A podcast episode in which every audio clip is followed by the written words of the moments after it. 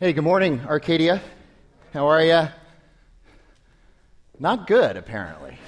Hey, what? Yeah, apparently. Oh, really better. Yeah, all right. So, so we'll just have this awkward pause while I, you know. I know, I know. Thank you. Appreciate it. Cody's my handler now. He didn't realize that was part of his job description. So we're glad you're here this morning. Um, I will say, I loved Cody's prayer this morning because I do look forward to that day so much uh, when um, the lion and the lamb lay down, and really anybody can go and play around a viper and not have to worry about it. That's going to be awesome, you know? And it's a perfect prayer for today because we're talking about uh, brokenness. Um, if, if, and by the way, we, we live in such a transient culture that I'm guessing that maybe half of you that are here this morning were not here last week. So I need to tell you that we started a new series last week. We, uh, Arcadia, the only congregation doing this because of our property situation. We are interrupting our series uh, in the book of Mark for three weeks uh, to uh, do our Faithful Presence series about uh, moving into this new property, which, by the way, are the screens not working now? Is that what's going on? Oh, they are. Okay. Yeah, I'm just not used to seeing them off. There we go. There's the property we're moving into, although it's not going to quite look like that when we're done with it, but we are moving in there. I think we're about um, that's at 3330 East Camelback Road, uh, Biltmore Bible Church. Uh, so essentially 32nd Street and Camelback, if you can believe that God did that for us. It's a, just an amazing thing. Um, about 18 months ago, the elders actually laughed about the possibility of finding property in that, in that intersection area. and God said, ha ha ha. Yeah, so anyway, really, really interesting. By the way, um, I, have been amazed at how many people have walked up to tell me and remind me that um, this is certainly ordained by God that we would be moving there because Matt's Big Breakfast is apparently moving in at 32nd Street and Camelback. So that will be our overflow area. We're going to put a big screen in there, and if we have an overflow, we'll just have people go down to Matt's. Or most of you will just go to Matt's in the first place, I know. So. That's pretty exciting. Anyway, uh, we're in our second week. If you were not here last week, we would really encourage you to go online and, and listen to the podcast and, and listen to what we're doing. We're talking about um, moving in, uh, planting roots. We've had an anchor in Arcadia, but you can always pull up anchor anytime you want and leave. We're actually going to plant permanent roots now and establish a faithful presence after five and a half years in the Arcadia area, which is very exciting uh, that God is allowing us to do this. We think we're about 10 days away from closing escrow on the property. Our phase one study apparently is going very, very well, according to what Neil says, so we're excited about that. Um, it's this whole idea of, of uh, Eugene Peterson's translation of, of uh, um, well, really uh, sort of a paraphrase of John 1.14, that the Word became flesh. He put on flesh and blood and moved into the neighborhood, and we're finally doing that in a permanent uh, way, which we're excited about. Uh, last week we talked about how in Arcadia we see God's goodness. Uh, the created order is still around us. We can still see that. We talked a lot about that, did Genesis 1 and 2. Uh, today we're going to talk about how uh, in Genesis 3, which David just read for us, uh, it's, uh, it is now broken. And we'll talk a little bit about t- that today, but how the church is uh, the mechanism that God has decided to use in order to. Um, it, it, it, God is the one who redeems the brokenness, but the church is what He's going to use. The bride of Christ is what He is using and what He's going to use. And so we're going to talk about the brokenness today.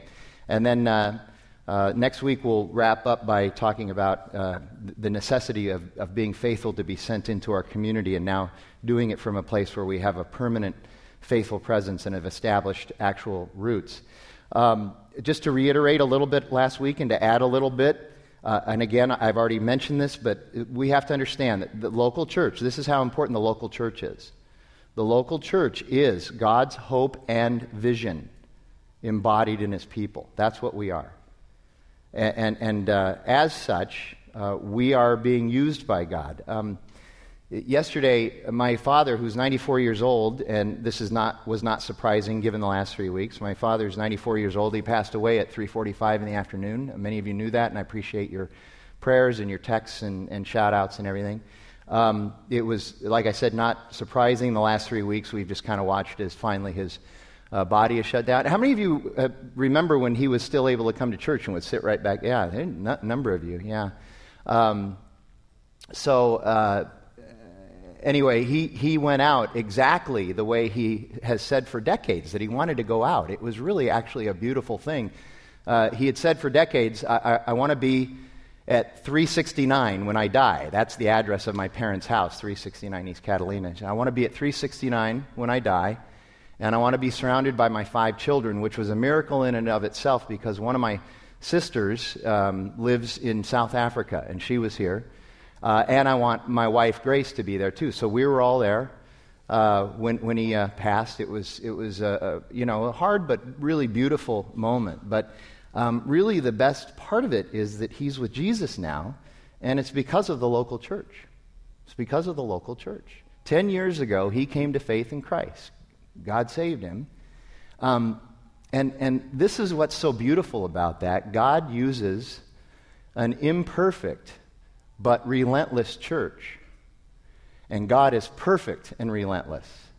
And he works through that imperfect but relentless church to be able to do that. My, God, my, my father is just one example of that, of that happening through the local church. It wasn't my preaching. I know some of you that would be like, wow, you didn't get saved under your preaching. It wasn't my preaching. Uh, it, was, it was just an amazing work of God through the local church. And so that, that's why the church is important. It's, it's God's vision and hope embodied in his people.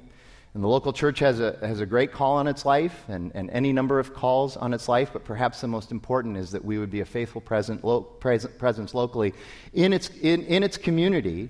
And with this property that God has faithfully given us, we, we need to steward it as such. Um, and, and I said last week, we're not trying to take over the world, but we're just simply having, trying to have a faithful presence in Arcadia.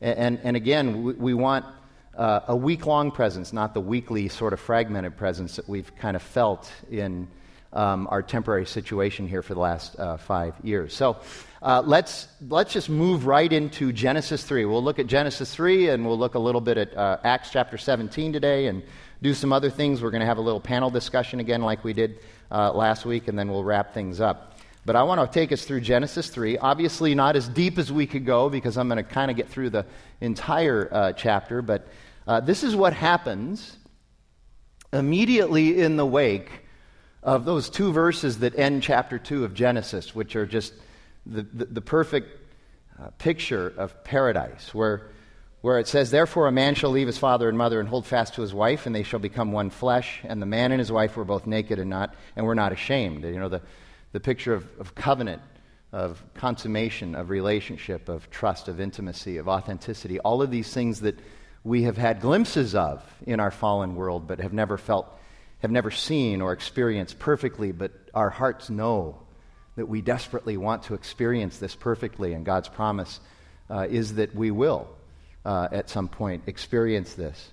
But right in the wake of that, this is what happens. Now, the serpent was more crafty, crafty, Satan, the adversary, than any other beast of the field that the Lord God had made. And he came to the woman and he said, Did God actually say you should not eat of any tree in the garden? And the woman said to the serpent, we may eat of the fruit of the trees in the garden, but, God's, but God said, You shall not eat of the fruit of the tree that's in the midst of the garden. Literally, that tree over, it's not even close to her. It's, it, you know, the only reason she's thinking about it now is because Satan has started this conversation with her. You, you need to remember that the vast majority of spiritual attacks are not full frontal attacks, but rather they're, they're, they're just Satan sidling up next to you and kind of licking your ears and, and just planting a little seed of doubt and asking some uh, questions. And she said, Can't eat of that tree, neither shall you touch it, lest you die. The serpent said to the woman, You will not surely die, for God knows that when you eat of it, your eyes will be opened, and you will be like God, knowing good and evil. It's a, it's a shame that, that she had either forgotten or never knew in the first place that she was already made in the image and likeness of God. That there's a lie right there of Satan, but it's a very subtle lie. He's, he's saying re- the real likeness of God is that it, it, yours isn't complete because there's something that he knows that you don't. And don't you want to be equal to God? And, and remember Philippians 2, uh, in that beautiful hymn of Christ that Paul writes, he, he reminds us that Jesus did not consider equality with God as something to be grasped. If even Jesus didn't consider that, why are we so interested in, in trying to be equal or better than God? Uh, it's amazing. We live in a world that doesn't we don't think we're fallen. We kind of think God's fallen. That's, that's kind of the, the, the, idea here. But in fact, we are the ones that are fallen. And this is the story that, that helps us to understand that. So he knows that you, if you, when you eat of it, your eyes will be open and you'll be like God, knowing good and evil. And then verse 6 is a key verse because it contains what I call the triad of temptation. You're going to. You, you, th- this is what gets you and I every single time, these three things, the tri- this, this triad of temptation. So when the woman saw that the tree was good for food, so it was pleasing to her flesh, it brought pleasure to your flesh. When it was also a delight to the eyes, you and I, man, that's that grass is always greener. No matter what we have, it's amazing. No matter what we have, we can always find something that we're sure is better than what we have, and so we covet. And we, are filled with greed. This is all a result of the fall. We, we're, we're dazzled by the glitzy. So the pleasures of the flesh, the delight of the eyes, and that the tree was desired to make one wise. That's about pride. That's about pride. Uh, so pride gets us too. We want to be superior to everybody else, including God. That's what that is about. And, and it's funny because towards the very end of the New Testament, in 1 John chapter 2, verses 15 through 17, uh, John has this passage in, in mind when he writes to uh, his people. He says, Do not love the world or the things of the world, but if anyone loves the world, the love of the Father, the love of God is not him, in him or her. For all that is in the world, the desires of the flesh, the desires of the eyes, and the pride of life, that's Genesis, are not from the Father, but is from the world. And the world is passing away, along with all of its desires. But whoever does the will of God abides forever. So that's the redemption we have, and, it's, and it's, that's just John calling the world what it is. You know, it's, it's fallen. So there's the, the, trinity, the triad of temptation, which gets the woman. And so she took of its fruit and ate, and she also gave some to her husband and, who was with her, and he ate. So the first sin was rebellion against what God had asked, and he'd only asked one thing don't touch that one tree. There's about a million others that you can touch. Just don't, don't eat of the fruit of that one tree. Verse 7 And the eyes of both of them were open, and they knew they were naked, and so they sewed fig leaves together, and they made themselves loincloths. What is the first reaction to sin? Hiddenness. Hiddenness. Now we're hidden. We're all hidden. We're all hiding stuff from each other. And we're all pretty good at it, but we're not good at it with God. He knows it all, but we're good at it with, with each other. And by the way, my parents, um, for about 40 years, they, uh, some of you know this, they had a, they had a big, lush fig tree in the backyard. And, and, um, and if you've ever uh, actually walked up to a very, fig, fig trees at their prime, they have these very large leaves. But if you ever walked up and felt one of these leaves, it's awful. It's worse than sandpaper. So, how would you like this constant reminder of your sin that your, uh, th- this is what it means, loincloth, your genitals are covered with sandpaper? You know, if people love irony, all you got to do is open the Bible, man. Isn't that right? Good grief. So here they are with these, walking around with these fig leaves going, wow, this isn't very good. And they heard the sound of the Lord God walking in the garden in the cool of the day, and the man and his wife hid themselves from the presence of the Lord among the trees of the garden. Uh, the scholars will tell you that the way this is in the Hebrew, uh, that, um, that this is an indication that every day this was kind of the sort of the pattern. This was the fellowship of God with his, with his people. Uh, so they hid themselves. The first time this ever happened, the Lord God called to the man and said, Where are you? Now, just for clarification's sake, uh, God is not walking into the garden going, wow, they are so clever. I have no idea where they are. This is not a geographical question. You get what I'm saying? Okay, God asks us questions all the time that are way deeper than they sound. And we need to listen very, very closely. So he says, uh, uh, he says uh, Where are you? And he said, The man said, I heard the sound of you in the garden, and I was afraid because I was naked and I hid myself. And God said, Who told you you're naked? Have you eaten of the tree of which I commanded you not to eat? Verse 12, classic verse, okay? The man said, The woman, sorry, the woman you gave me. The woman you gave me. Now, let me tell you something. This is a metaphor right here for how you and I walk around in life when it comes to sin. Right? Uh, wouldn't it be cool if, in all honesty, we could go downtown Phoenix and just walk, and not that downtown Phoenix is any place, but we could go to Scottsdale. In fact, let's go, let's go to Scottsdale. And they're all walking around like this, okay? Because this, is what, this is what we're really thinking. I am a victim, and everyone else, including God, is a villain. This is the result of fallenness. So if you're looking for those V words, we're, we're, we're the villains, actually. We're not the victims, okay? And so then the Lord said to the woman, What is this you've done? And of course, she blames somebody else. The serpent deceived me and I ate. So um, you have rebellion as the first sin and then blame shifting as the second sin. Isn't that what we do? It's exactly, this is the perfect pattern of, of what we do. So hiddenness, rebellion, blame shifting, brokenness. And now we live in this world of constant spiritual war, of idols and sin, just constantly. And all of our relationships are now broken, every one of them. Our relationship with God has been broken and is broken. Our relationship with each other has been broken and is broken. Our rela- and you're going to see this in the curses that God gives us. Our, our relationship with ourself is broken. You've already seen that with the hiddenness. Our relationship with ourself is broken. We don't even understand ourselves. Je- Jeremiah says in chapter 17, the heart is wicked and deceptive above all things. Our heart. Who can understand it? We can't even understand ourselves. We don't even know why we do the things we do. That's Paul in Romans chapter 7, you know.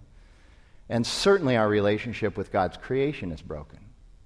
With what we do with what, we, what He has so generously uh, given us. And look at these curses. You know, He says to the servant, Because you've done this, cursed are you above all the livestock.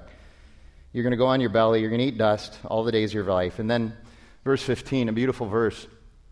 Right away, right away, God says, But don't worry, I got your back. This is the proto euangelion, I believe it's called, the first gospel message seen in the Bible. He's already telling us, I got this. I got your back. The Messiah is coming.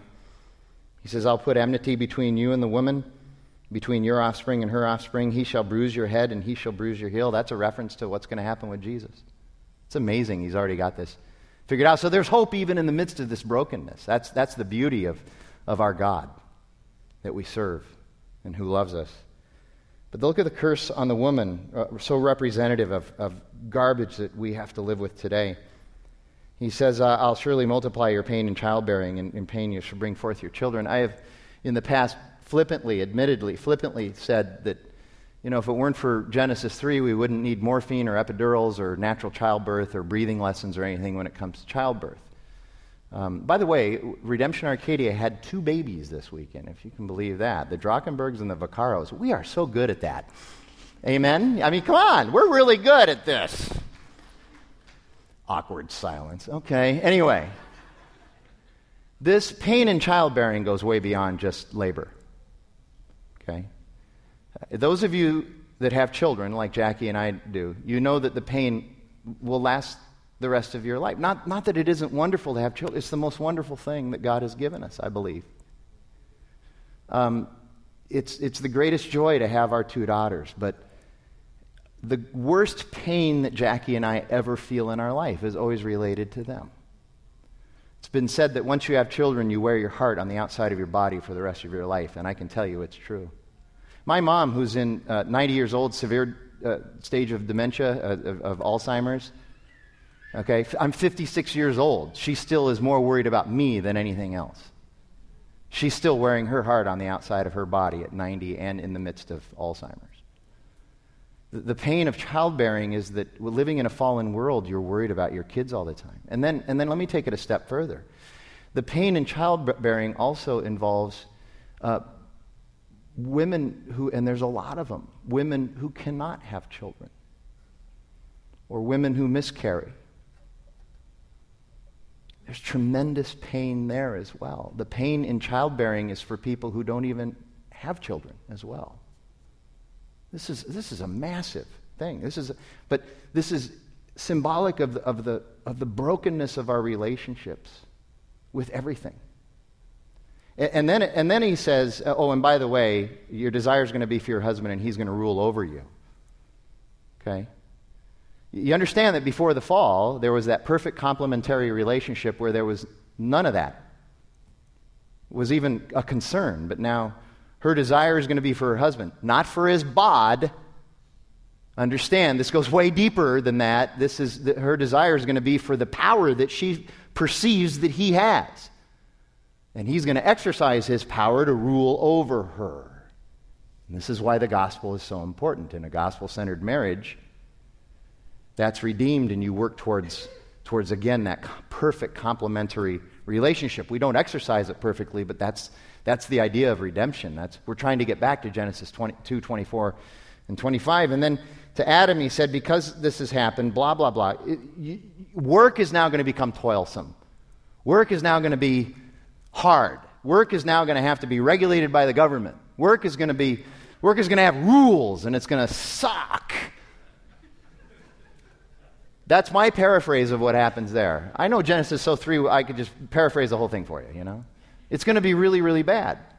And so, this generosity that we have under created order, remember we talked about that? God created us and was generous to us, and therefore we are beneficiaries and we become benefactors. That's the idea. We're blessed to be a blessing. That generosity that we had in the created order now becomes greed. And, and it's very reasonable. It's not an excuse, but it's very reasonable for us to look at what we do. We worked hard for what we get, and so we don't want to give it away.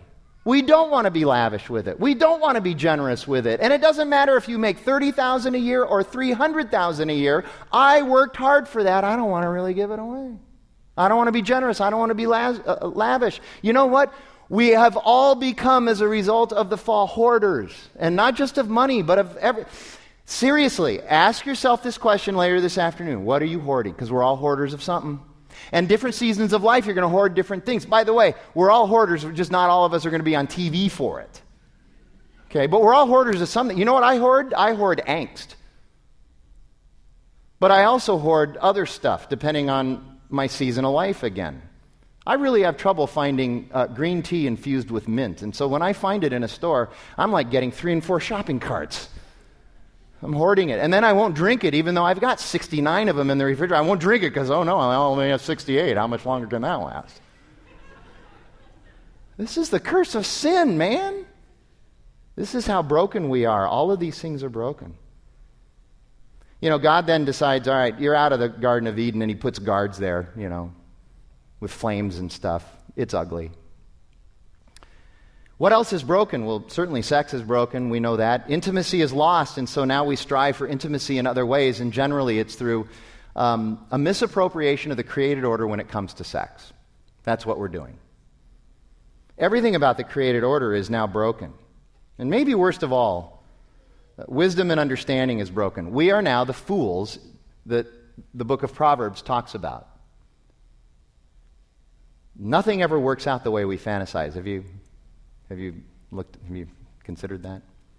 Um, Paul was an expert on this. Let me shift gears now and go to Acts chapter 17 and read this. He's he's uh, coming into the city of Athens, and he's been wanting. He's on his second missionary journey. He's wanting to plant churches, and he's coming in there. And and uh, so, starting in 16, it says, "Now while Paul was waiting for them at Athens." His spirit was provoked within him when he saw that the city was full of idols. See, what happens to the fallen human, which we're all fallen, is that we know that we, we have to worship something, we're going to serve something, and we know that there is a God, but we don't like the God, the one true God.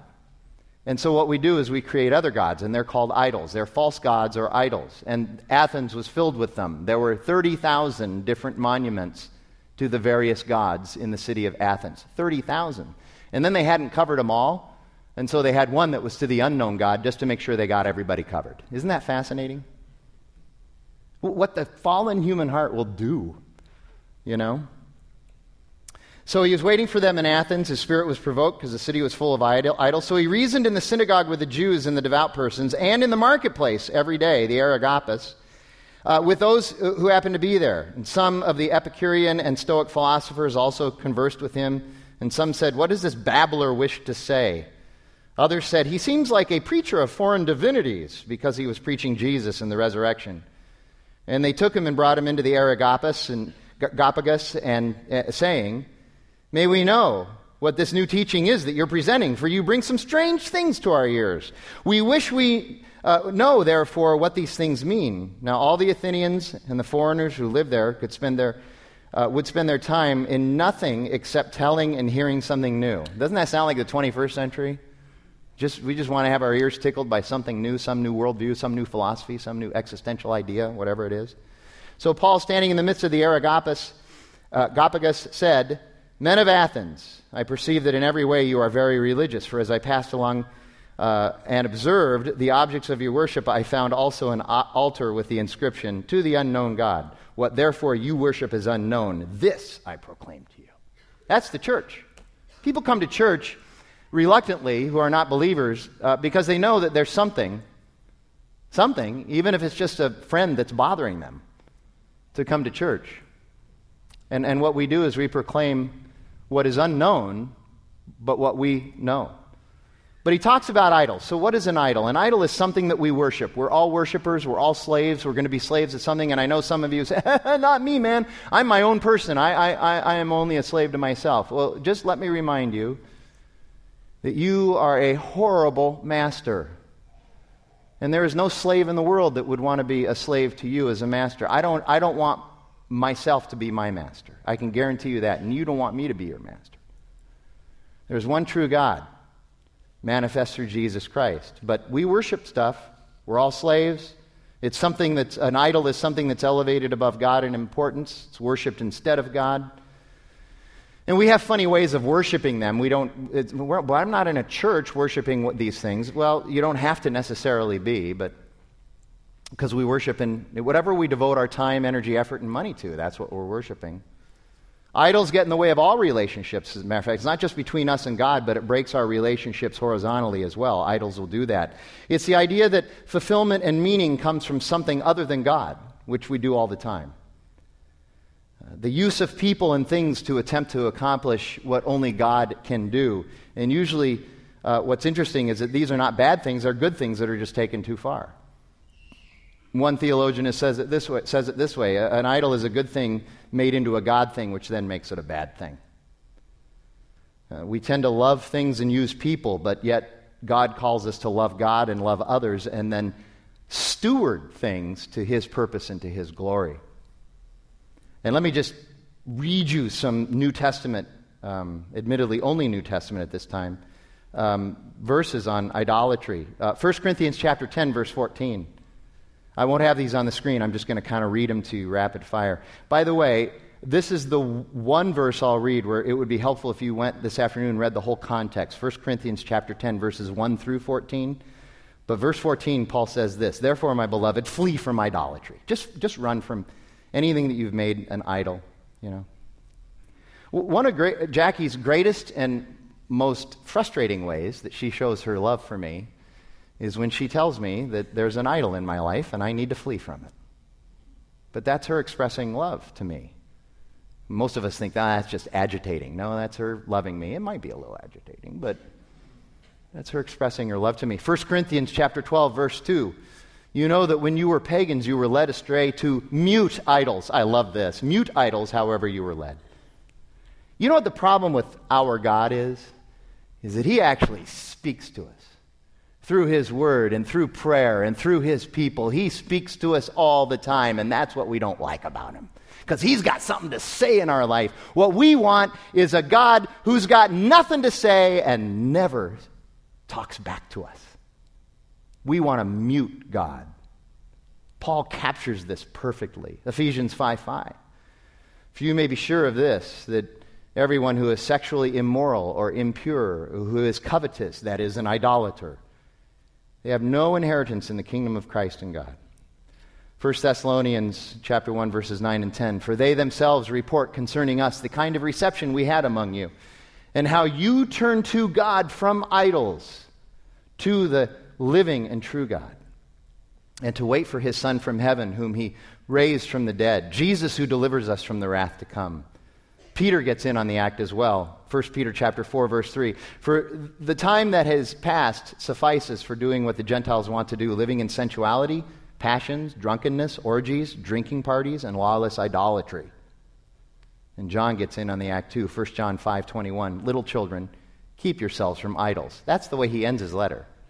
Little children, keep yourself from idols. We, we, uh, we talk about what our idols are in particular in Arcadia.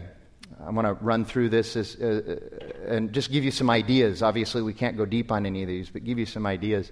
Uh, uh, the assumption is, is that wealth and sex are idols uh, throughout all cultures right now. Uh, so I won't even go into those. But in particular, what is, what is so fanciful and, and um, hip right now, especially in, in our area? these are the things that we, we we run into. And, and Mark Sayers, I've, I've drawn a lot from Mark Sayers and his writings, from James Davison Hunter and his writings, from J.R. Vassar, his preaching and writings, from Wendy Kane. Here's, here's, here's an idol that we have irony and contrarianism. We idolize that. We do, I, boy, it got uncomfortable really fast. Isn't that something? Wendy Kane says this Social media has created a culture where important things get little attention and superfluous things get mega attention. J.R. Vassar says it like this We live in an irony dominated culture where now mountains of time are spent on things that don't even deserve a first look. By the way, who is the king of irony? It's not a trick question. Jesus. The first will be last. That's kind of contrarian. It's awfully ironic that Jesus made himself unclean so that you and I would be clean. He's the king of irony. You're looking for irony and contrarianism? Come follow Jesus. Coolness. Yeah, probably knew I'd go there because I'm so uncool. Coolness. Uh, James Davison Hunter has, has retermed this, though, so that we can actually talk about it uh, without riling people too much. He calls it social capital. How's your social capital? Do you eat the right foods? Do you have the right clothes? Do you hang out with the right people? Do you say the right things? Do you have the right job? Are you involved in the right causes? Do you have social capital? Are you cool? Jesus' social capital, do you know what his social capital was?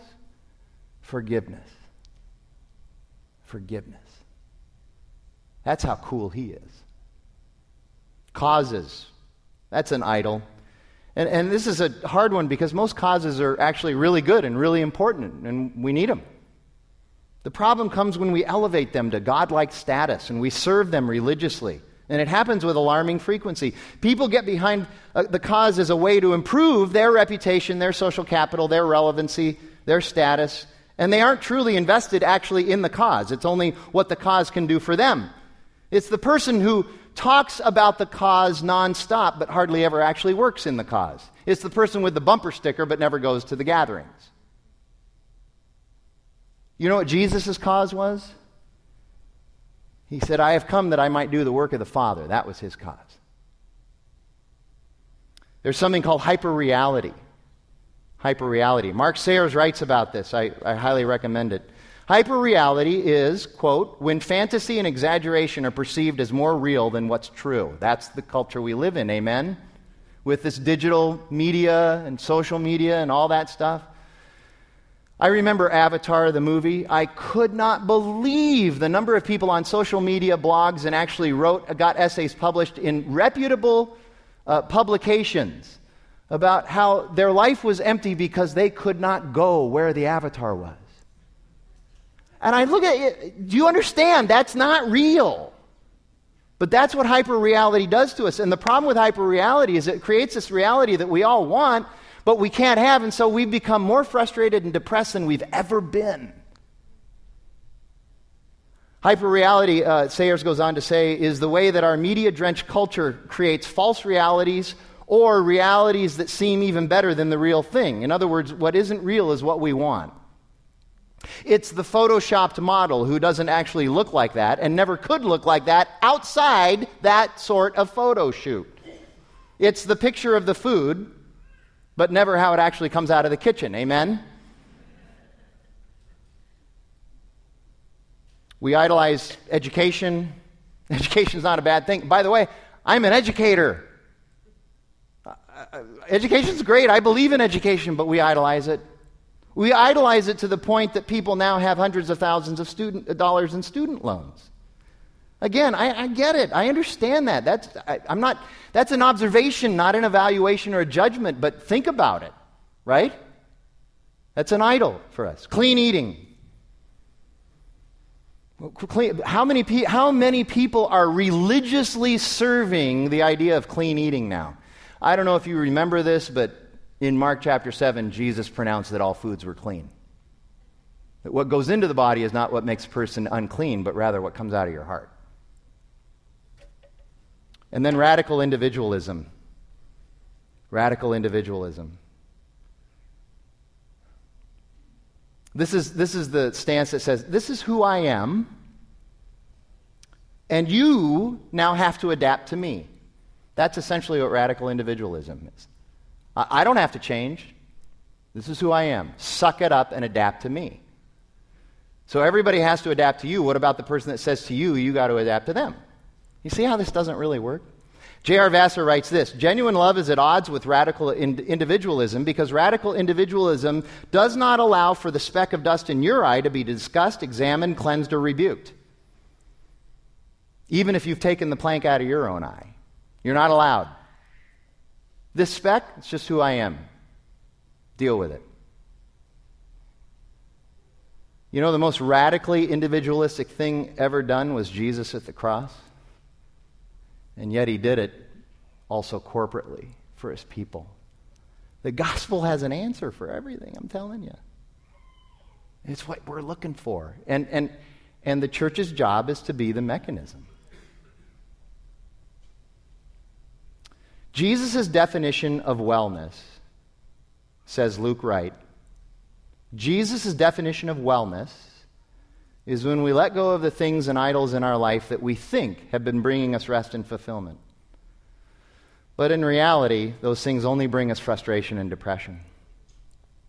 And we know from Ephesians 4 and Romans 7 that idols also just alienate and they enslave. And, and, and, here's the deal God won't let this go because God always goes deep. Sin goes deeper than we ever thought it would. God also goes deeper than we were ever comfortable with. But He's going to go deep because He meddles and He wants us to be conformed to the image of His Son. And that's the call of the church. And so, because the world is broken, God calls His people into a faithful presence. we're going to bring out. Uh, David is going to interview Stephen Allison. We'll do that for a couple minutes, and then I'm going to wrap up and we'll take communion. Okay?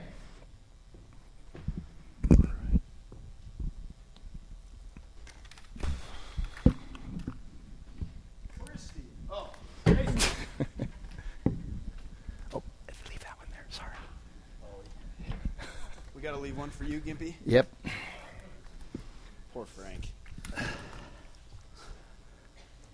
So, um, Frank's been talking about brokenness. Uh, I'm reminded of Romans 5:12. It says that death spread to all men because all men sinned.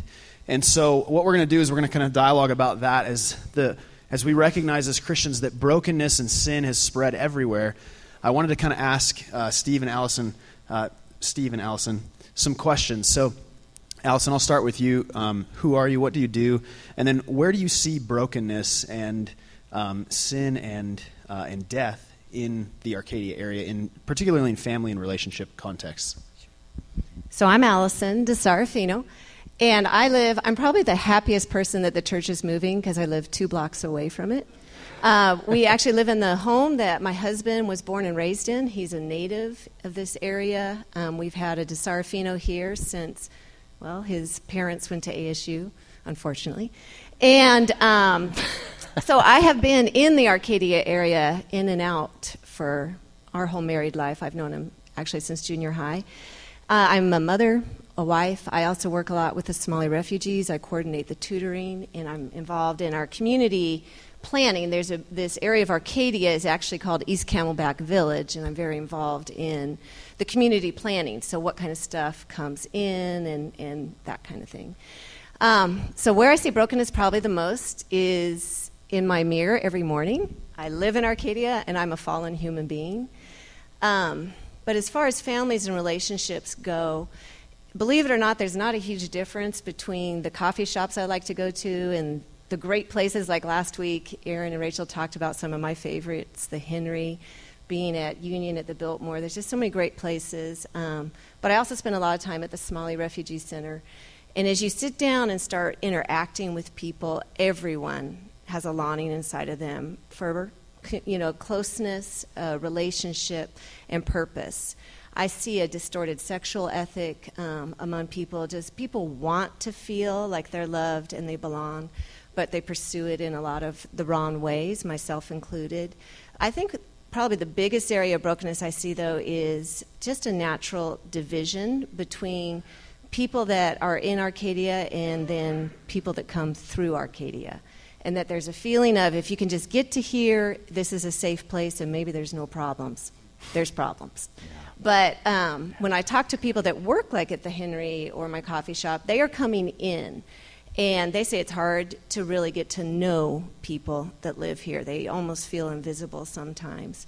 And so that is an area of brokenness that I see we could really step up and step into besides getting to eat great food.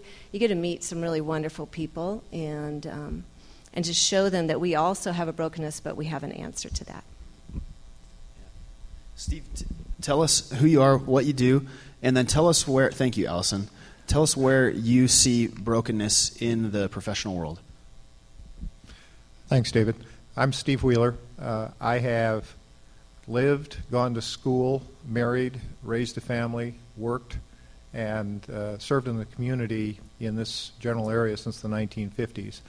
Uh, I'm married, have four children, 13 grandchildren. I've had a professional career as a lawyer, as an executive in the energy industry, and I'm now uh, chairman of a large hospital and healthcare system, and I'm on some boards that deal with education and biomedical research and the arts and the like.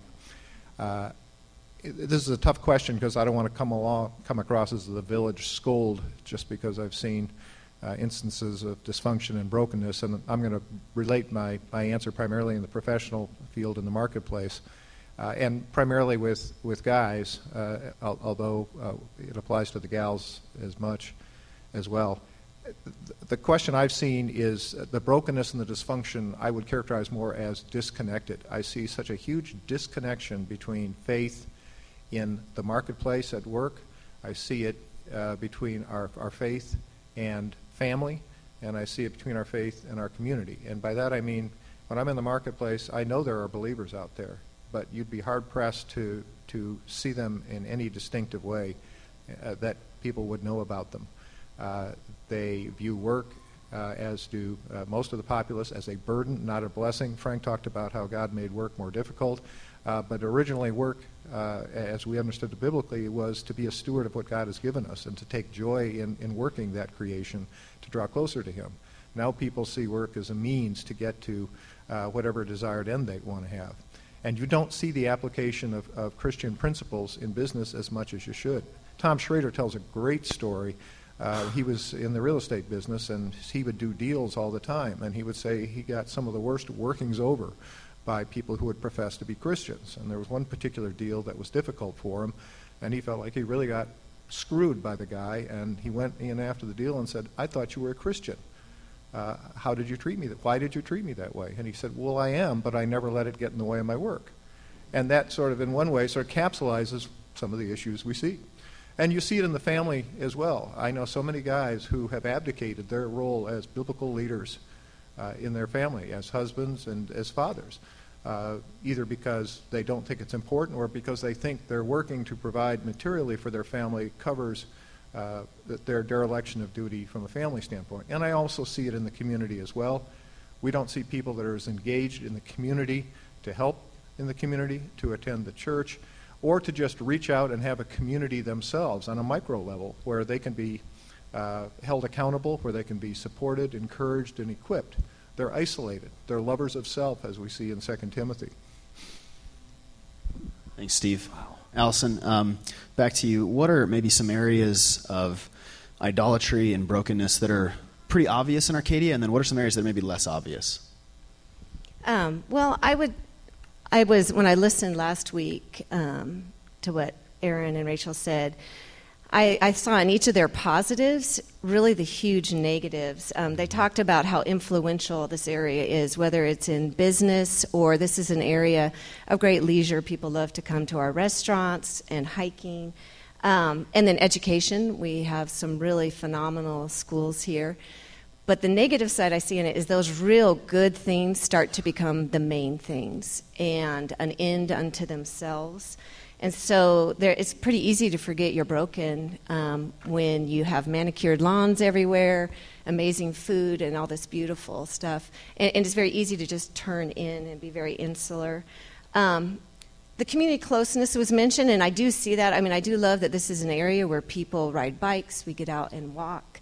But it you know, from where our church is going to be to the Somali refugees where they live is less than three miles. And yet, it's very easy to purposely just stay north of Indian School and avoid these areas that are really our neighbors. Um, and so I see that definitely as an obvious. I mean, I'm sure you've all had that experience of going down 32nd Street. The difference between Camelback and Thomas is night and day. Um, so that ignoring that, and there there is a lot of diversity of culture, uh, which brings a lot of really interesting aspects to life here. But the obvious brokenness I see it is also a big division between cultures and almost an us and them, an unspoken us and them mentality. And, um, you know, that's sad. Instead of it being a mingling, it's kind of more there will be pockets and areas where different groups will be. Yeah, and that's, and that's hard because we want, as the church, we, we don't want it to be us and them. We want to reflect God's kingdom, which is people from every, every tribe, tongue, and nation. So that reconciliation is something that Christians long for. Um, we'll wrap up. Thank you, Allison. Steve, tell us a little bit about how do people that, that you work with or people in the work world in general kind of navigate some of the brokenness? Um, you shared a little bit about Tom's story, but maybe other ways that you feel like are, are helpful and unhelpful ways of navigating brokenness, idols, and sin. Well, at least in the marketplace, uh, most of the people I come across with are, are, very competitive, very type A folks who are, in many sense, uh, more concerned with activity than with eternal achievement. And so their way of dealing with, with issues, assuming that it's brought to their attention, oftentimes you'll, you'll see a progression. You'll either see outright denial that, that there's an issue that needs to be dealt with, or you will see a justification or an excuse for the behavior. I'm a victim, or uh, circumstances demanded I do this or that, but not any personal responsibility. Then you'll see the I will ignore it uh, response. And I don't know if you've seen the, the video. Uh, it's in a different context, but it's a picture of a lady that's got a nail in her head, and she's talking to her husband, and she keeps saying, "Oh, I've got this terrible pain. I got this terrible pain." And the husband, the poor guy, is trying to say, got a nail. Don't talk to me about that. I've got this pain. And she goes on and on, and it's clear what the issue is, but she's ignoring it completely. It's, it's a great video. But then, but then the other approach that you see far more often is sort of a self medicating, I'm going to deal with the symptoms, not the cure. There'll be a problem, uh, it'll be brought to their yeah. attention, they'll own it, but their response to it is not to get to the core issue, which is oftentimes a hard issue and, and an issue that requires them to turn to God, but they'll look to whitewash it, uh, either by doubling down on the behavior or by seeking to use the resources that so many people in Arcadia have uh, just to sort of uh, pa- paper over it. Uh, so you see band aid approaches that never go to the real root cause of the issue, but just attempt to deal with the symptoms. Steve, thanks. Thank you guys. We appreciate you being here. Um, the good news, like Frank talked about, the proto evangelion, the first gospel, is that God promises not to leave the state of the world in brokenness, but to fix it. And the way He does that is through His Messiah and through the people that follow the Messiah. And so we're going to pray and wrap up, and then Frank will, will finish up. God, thank you that you promised to send Christ, that we can have assurance and trust that uh, you will one day set the world to right and make things as they should be through Jesus. We ask that you would come and do that quickly and that we'd be faithful in the meantime. In Christ's name, amen. Amen. Thanks, you guys. Appreciate it.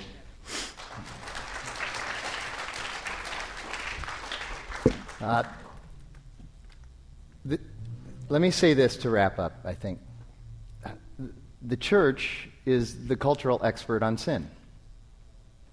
Yippee. The reason we're the cultural expert on sin is because we have God's Word, we have His wisdom. And so we're supposed to point out sin and help people understand it. I mean, there has to be bad news before there's good news. But here's, here's the biggest part of this challenge, and this is what we're called to in this faithful presence. If we are experts on sin, if we're the experts on sin, then we should also be the experts on grace, mercy, redemption, restoration, and perseverance. We need to be experts in that area too. That's what God calls us to, and that's how He empowers us by the gospel. Let me pray. Cody and uh, the band will come up, and we'll have our communion, and uh, we'll wrap up the service. God, thank you very much for your word and its truth. God, I pray that uh, you would take our idols and help us to flee from them, but not just flee from them, but to turn to your good news, the good news of your Son, Jesus Christ, coming and being made unclean that we might be clean. God, we thank you for that. We praise you. In Jesus' name, amen.